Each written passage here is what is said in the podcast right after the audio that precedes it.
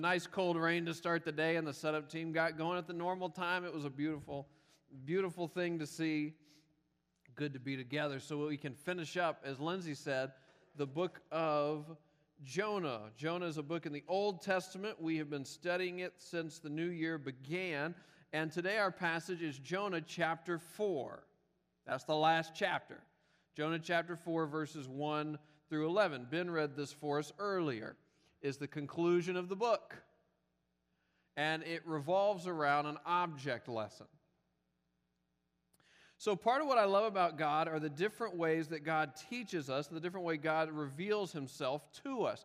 That's part of why, for instance, we want you to be taught by different people within our church, because I teach different than Dr. Bud teaches, than Holly teaches, than your Bible study or community group leader teaches, and that difference is a good thing because that difference will help you see God from different perspectives. We see the same thing in the Bible, that there are 4 accounts of the life of Jesus in the Bible, and the early Christians did not feel the need to compile those into one master copy. Instead, they left 4 different ones in there, Matthew, Mark, Luke, and John. Now, each of those authors uses their own writing style. They focus on different events. They highlight different parts of Jesus' character. And those 4 accounts work together to create a bigger and grander picture of who Jesus is. So in the passage for today, God is going to teach through an object lesson. God is going to teach Jonah one final thing through an object lesson. God is going to take a little ordinary object and give it a special and unforgettable significance. Now, in case you are so excited about the Super Bowl that you have forgotten the book of Jonah up until this point, here's a quick summary of the book of Jonah thus far. Now, some people have been asking me, Michael, who are you for in the Super Bowl? And I think you could tell right here. I am for Davidson. I am always for Davidson. Always. And you believe me, believe that they are not going to lose the Super Bowl this year. So here we go. The book of Jonah begins with a guy, and the guy's name is Jonah. Very good. Some of you have been listening. Jonah was a prophet during the time of the Old Testament. God gives him a very simple command, and it's a command that rocks his world. That command is, go to Nineveh. Nineveh is the capital of the Assyrian Empire. The Ninevites were people that Jonah and all his friends never, ever wanted to associate with. And here's God telling him, go to Nineveh. Step outside of your comfort zone. Walk with God into the unknown. Spread God's love even to the people that you don't love. But instead, Jonah runs away. Nineveh is to his east. Jonah heads west. When he hits the Mediterranean Sea, he gets on a boat to head to Tarshish, which is even further west. He is running away from God. But in a wonderful turn of events, God rescues Jonah, and then Jonah decides to go to Nineveh. And when he gets there, he preaches a very short sermon. Because of this, many of you have asked, can Jonah fill in for you next week, Michael? The people in Nineveh are deeply moved by Jonah's words. They evaluate their lives and they realize how far from God they have fallen, and so the Ninevites turn to God. They ask for God's forgiveness. The king issues a proclamation that there needs to be a time of national mourning for how wicked the society has become. And as God always does with true repentance, God shows mercy to Nineveh. Where there is true repentance, God shows mercy. God shows mercy to Nineveh. It is a beautiful and a beautiful story. That God would take someone like Jonah who was running away from him and would then use him. Jonah would walk outside of his comfort zone. He'd be willing to take a risk knowing that God was with him. He spread God's love to a group of people who needed it. They received that love with open minds and with repentant hearts. Is a beautiful story. And then comes chapter 4. And in chapter 4, we learn that one person is not happy about this whole God having mercy on Nineveh thing. And that person, it turns out, is Jonah. Chapter 4 begins. But to Jonah, this seemed very wrong, and he became angry. So Jonah is angry about God forgiving the people in Nineveh. Jonah is angry about God showing mercy to the people in Nineveh. Now you might ask yourself, what in tarnation? It's a very technical theological question. What in tarnation? Why is Jonah so upset that God loves and shows mercy to the people in Nineveh? Now we could ask ourselves a similar question. Because who is your Nineveh? What is your Nineveh? What might God ask you to do that would push you beyond where you feel comfortable? Is there a person or a group of people that is simply hard for you to love? So what if God began to do great things in the life of that person or that group of people? What if, in fact, you even played a role in that? What if they experienced some bit of God's love through you and that helped them turn towards God? Would you be happy about that? The book of Jonah is pointing out there's at least part of us that would not be happy about that. That there's part of us that wants God to deem those people unlovable. So Jonah continues. He prayed to the Lord, "Isn't this what I said, Lord, when I was still at home? That is what I tried to forestall by fleeing to Tarshish. I knew that you are a gracious and compassionate God, slow to anger, abounding in love, a God who relents from sending calamity. Now, Lord, take away my life, for it is better for me to die than to live." And then the Lord replies to him this. The Lord replies to him, "Is it right for you to be angry? Is it right for you to be angry?" So God says, go to Nineveh. Jonah ran away. But what we learn here in this little detail is he didn't just run away because he was scared of leaving his comfort zone. He didn't just run away because he wanted to stay with the world that he knew. Part of why he ran away is that he knew God would show grace and compassion to the people in Nineveh, and he did not want that to happen. This is when chapter 4 of Jonah, you realize, is like the Dr. Phil chapter of the Bible. Like, Jonah, what are you thinking? Because there are people. That was pretty good? Okay. I moonlight as a Dr. Phil impersonator. Yeah. There are people, and there are groups of people that we don't love. And so deep down, we don't want God to love them either. Because if God doesn't love them, then we'll be justified in not loving them. So see what we're trying to do? We're trying to justify our position. But then God says, go to Nineveh. Let a person who you don't love experience my love. God starts to confront the way that we're thinking. God starts to unravel our need for self-justification. And that process can be painful. What I'm saying in all this is that it requires some internal work to be an instrument of God's grace and truth in the world. It requires some work on the inside to be an instrument of God's grace and truth in the world. Because if you follow Jesus, or if you ever decide to follow Jesus, you're going to bring some baggage to the mission of spreading his love. That's natural. Everybody brings baggage to this thing. But you and I also need to be willing to do the hard work of letting Jesus confront the baggage, letting Jesus unravel the baggage, ultimately letting Jesus heal the baggage. So God's going to start this somewhat painful process in Jonah's life through an object lesson. Confronting the baggage, starting to unravel the baggage, starting to heal the baggage. Here's how it continues. Jonah had gone out and sat down at a place east of the city. There he made himself a shelter, sat in its shade, and waited to see what would happen to the city. Then the Lord God provided a leafy plant and made it grow up over Jonah to give shade for his head and to ease his discomfort. And Jonah was very happy about the plant.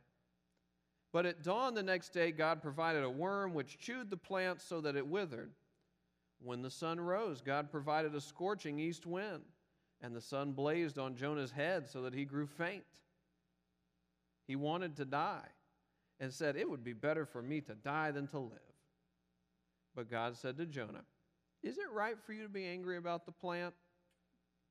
"It is," he said, "and I am so angry I wish I were dead." But the Lord said, "You have been concerned about this plant, though you did not tend it or make it grow. It sprang up overnight and died overnight." All right. So Jonah goes east of the city. He's sitting in his little shelter. Why do you imagine he's doing that? I imagine because he's hoping God changes his mind about this whole show mercy to Nineveh thing, and Nineveh's going to become a fireworks show. And then, of course, Jonah would be justified in not loving the people in Nineveh. He had obeyed God. He had served the people in Nineveh. Why did he need to love them? Now, obeying God is a good thing. Serving people is a good thing. And God is about to show Jonah that he is also missing the point. There is something deeper that motivates God, and there can be something deeper that motivates us. And so God causes this little leafy plant to grow near Jonah, and it provides him some much-needed shade. And Jonah loved that little leafy plant. And then the next day, God sends a little worm. And the little worm starts to chew on the leafy plant, and pretty soon the leafy plant dies. And so Jonah is distraught. Not only did God show mercy to the people in Nineveh, his leafy plant has died. Oh, the humanity of it all. And then God asked him a very fascinating question. Is it right for you to be angry about the plant? Now, that may sound familiar because earlier God asked, is it right for you to be angry about Nineveh? About Nineveh was implied, but he says, is it right for you to be angry about me showing mercy to the people in Nineveh? Now he's asking, is it right for you to be angry about the plant? He just tied the two together. But the Lord said, you have been concerned about this plant, though you did not tend it or make it grow. It sprang up overnight, and it died overnight. So God is pointing out how wrapped up Jonah got in this little plant. Now, what control did Jonah have over the plant? What real contribution did Jonah make to this plant? This is when I started to realize my life is full of leafy plants. That I can get really wrapped up in things over which I have very little control and to which I have contributed very little. I can get really wrapped up in things like my tax rate, things like whether the Cats win or lose, the Davidson Wildcats, I'm saying. Things like whether the traffic light turns red as I'm approaching the intersection and maybe I'm a few minutes late. Now, the truth is, generally, all those things are beyond my control. I contribute very little to any of those things. As much as I hate to admit it, Davidson does not win or lose based on me knowing all the words to the fight song, which I do, and it's a small novel. The point is this. God's point to Jonah, God's point to us is this. You know how to care about things. You know how to care about things. I know how to care about things. We do it all the time. In fact, we do it all the time about things we can't really control. Some of it's not even really that important. You and I know how to care about things. The point being, don't lose sight of caring about the most important things. I mean, I still plan to have an opinion about my tax rate. I still want the traffic light to stay green when I approach the intersection. I still plan to know all the words to the fight song. But God's point to Jonah is, Make sure you care the most about what's most important.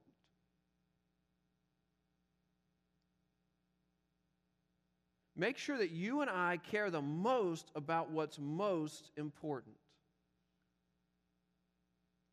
And so God says to Jonah, you've had so much concern about this leafy plant, though you did nothing to cultivate it. Verse 11, the conclusion of Jonah. And should I, God, not have concern for the great city of Nineveh, in which there are more than 120,000 people who cannot tell their right hand from their left? In other words, who struggle to distinguish between right and wrong. 120,000 people who cannot tell their left hand from their right hand from their left, and also many animals. And that's the end of the book. I had challenged folks to just read the book of Jonah once or twice, or how many times during this series. And someone took me, at least one person took me up on that, wrote me a note and said, did they lose the ending? How is that the ending? It's the only book of the Bible that ends with a question. And it is a doozy of a question.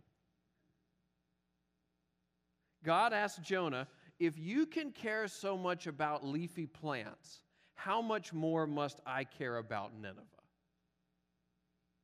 If you can become so deeply invested in something you can't really control and which you really contributed nothing to, how much more deeply invested must I be in Nineveh?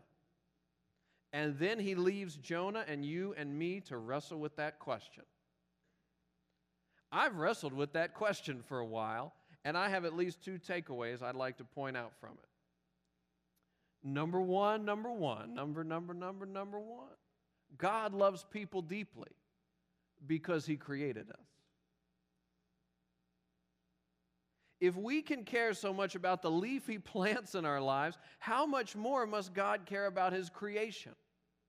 How much more must God care about those that he created and those that he loves and those that he offers to redeem? If you've ever created a work of art, or if you've ever written something you truly believe, or if you've seen a project through from beginning to end, then you've tasted a little bit of this. You know how deeply invested you can become in what you create. So how much more deeply must God be invested in what he created? I'm convinced, for instance, part of why I never wanted to see the grade on a paper I wrote was not so much I was concerned about the grade, but to the extent I'd actually put myself into that paper, I didn't want to be evaluated on it because it felt like it was evaluating me at some level.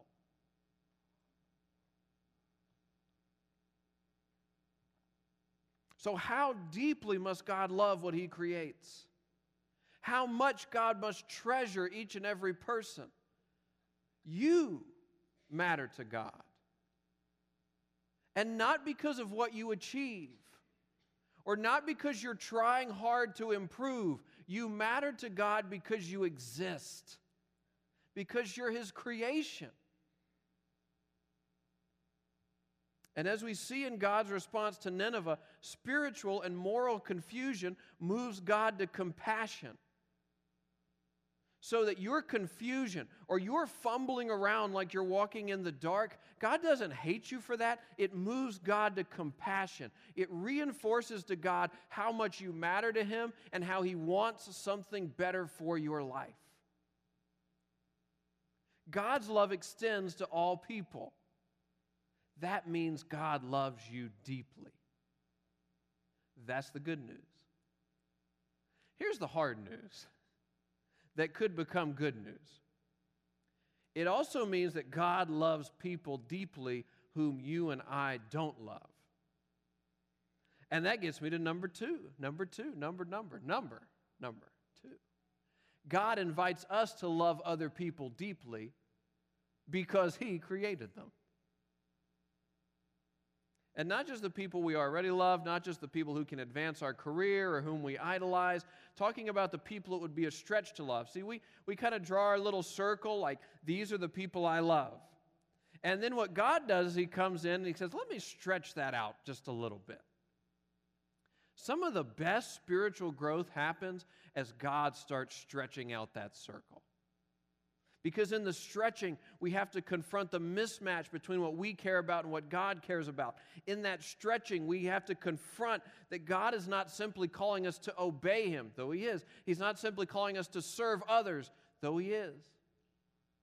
God is calling us to do these things out of love, out of a deep sense of love, a love that is real, a love that is sacrificial. And here's the turn, that in the greatest object lesson of all, hours before His death, Jesus took bread and He broke it. And He said, "This is my body. It will be broken and torn for you." He took an ordinary object and gave it a special and unforgettable significance. He poured wine into a cup and He said, "This is my blood. It will be poured out for you." On the cross, Jesus dealt with the liabilities of being us so that we could enjoy the benefits of being Him, the benefits of being God's child. All that you and I need to be reconciled to God, Jesus offers to us as a gift. All that you and I need to be reconciled to God, Jesus offers to us as a gift, as grace. My point being, His love for you is real. And His love for you is sacrificial. He invites you to come and receive that love, to let that love get deep inside of you, so that then you might be able to turn around and love other people with a love that is real and a love that is sacrificial. Even if it means stretching the little border you and I have drawn of these are the people I love.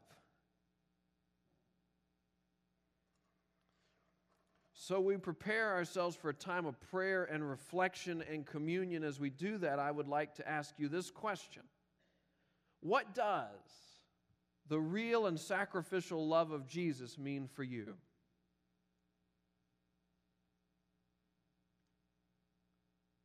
What does the real and sacrificial love of Jesus mean for you, and what does it mean for the person or people in your Nineveh?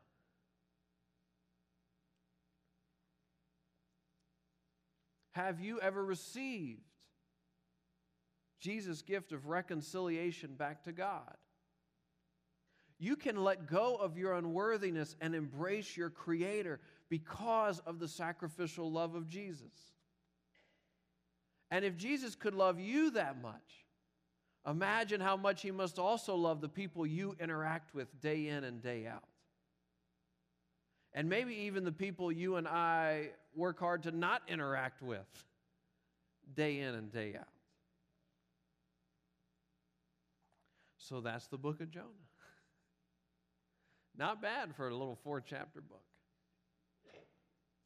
I would like to close out this part of our time, though, with a time of extended prayer and reflection. Reflection on love that is real and sacrificial. During this time, I would also invite those who are Christians to come and receive communion. No matter what branch of the Christian family tree you fell out of, if you follow Jesus, I'd invite you to come and receive. If you've just recently become a Christian, or today you would like to become a Christian, to commit yourself to Jesus, I would invite you to come and receive as your way of signifying that. So there'll be 6 stations around the room where you can do it, 2 in the middle, the 4 corners, they are all the same except for 2. In that corner will be the gluten-free station, and that corner will be the kneeling station. At any station, you can come, take a piece of the bread, dip it in the cup, and receive it there. The Apostle Paul wrote these words to the Corinthian church. He said, "I received from the Lord what I also pass on to you. The Lord Jesus, on the night He was betrayed, took bread. When He had given thanks, He broke it and said, 'This is my body, which is for you. Do this in remembrance of me.' In the same way, after supper, He took the cup, saying, 'This cup is the new covenant in my blood. Do this whenever you drink it, in remembrance of me.' For whenever you eat this bread and drink this cup, you proclaim the Lord's death until He comes." You proclaim a love that is real and sacrificial. Let's pray together.